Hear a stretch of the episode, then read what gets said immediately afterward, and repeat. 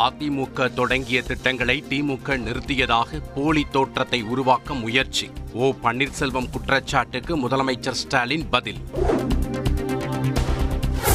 திமுக ஆட்சியில் கடந்த பத்து மாதங்களில் நிறைவேற்றப்பட்ட தேர்தல் வாக்குறுதிகள். சட்டப்பேரவையில் பட்டியல் வெளியிட்டார் முதலமைச்சர் ஸ்டாலின்.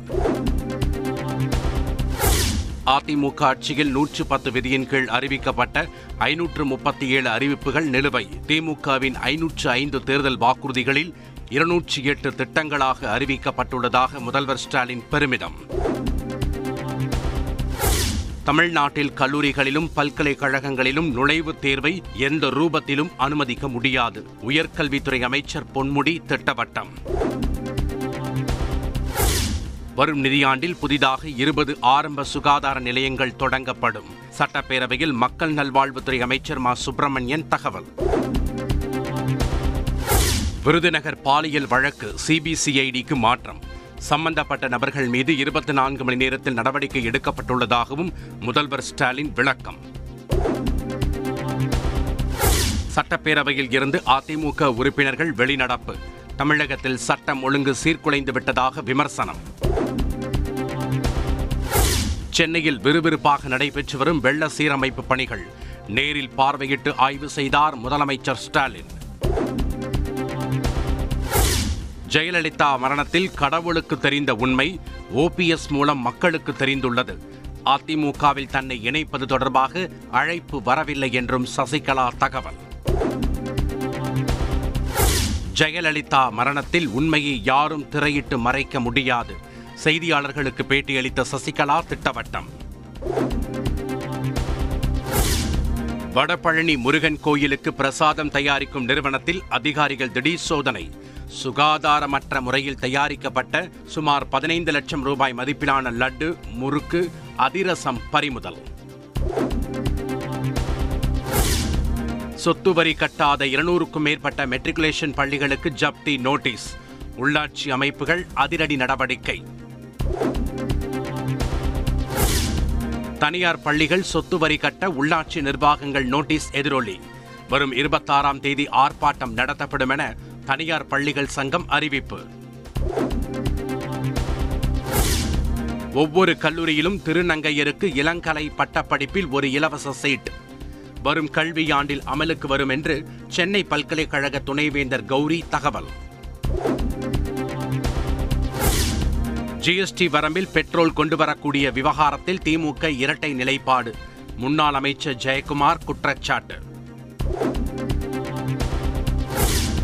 அஜித்தின் வலிமை திரைப்படத்தை ஓடிடியில் வெளியிட தடை இல்லை. சென்னை உயர்நீதிமன்றம் உத்தரவு.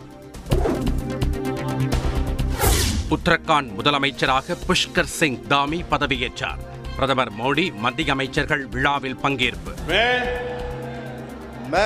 புஷ்கர் சிங் தாமி ईश्वर की शपथ लेता हूं कि मैं विधि द्वारा स्थापित பள்ளி மாணவர்களுக்கு நிறுத்தப்பட்ட மதிய உணவு திட்டத்தை மீண்டும் தொடங்க வேண்டும் மக்களவையில் காங்கிரஸ் தலைவர் சோனியா காந்தி வலியுறுத்தல் பெட்ரோல் டீசல் விலை உயர்வுக்கு கண்டனம் நாடாளுமன்றத்தின் இரு அவைகளிலும் எதிர்க்கட்சி உறுப்பினர்கள் அமளி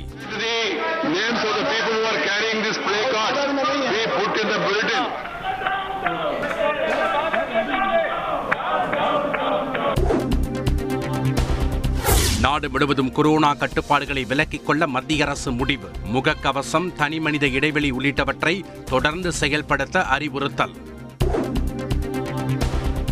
கர்நாடக உயர்நீதிமன்ற நீதிபதிகளுக்கு கொலை மிரட்டல் விடுத்த விவகாரம். நெல்லை நபரை பெங்களூரு அழைத்துச் சென்று போலீசார் விசாரணை.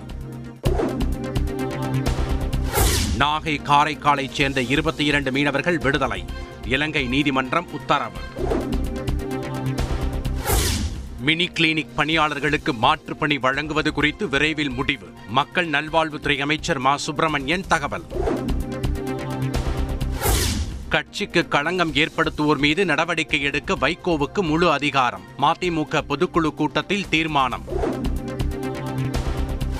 ராஜீவ் கொலை வழக்கில் ஆயுள் தண்டனை கைதி நளினிக்கு ஜாமீன் வழங்க எதிர்ப்பு. தென் சென்னை காங்கிரஸ் மாவட்ட தலைவர் உயர்நீதிமன்றத்தில் மனு தாக்கல்.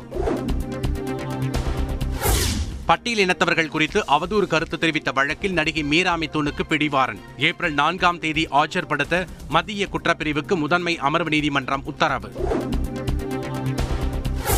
பட்டினிச்சாவுக்கு பயந்து இலங்கையில் இருந்து இலங்கை தமிழர்கள் தமிழகம் வருகை. வவுனியாவில் இருந்து நடுக்கடலில் முப்பத்தி ஏழு மணி நேரம் உயிருக்கு போராடி தனுஷ்கோடி வந்து சேர்ந்ததாக கண்ணீர். மதுரை மத்திய சிறையில் கைதிகளுக்கு செல்போன் கஞ்சா விநியோகம். காவலர்கள் இருவரை பணியிலிருந்து நீக்கி அதிரடி உத்தரவு.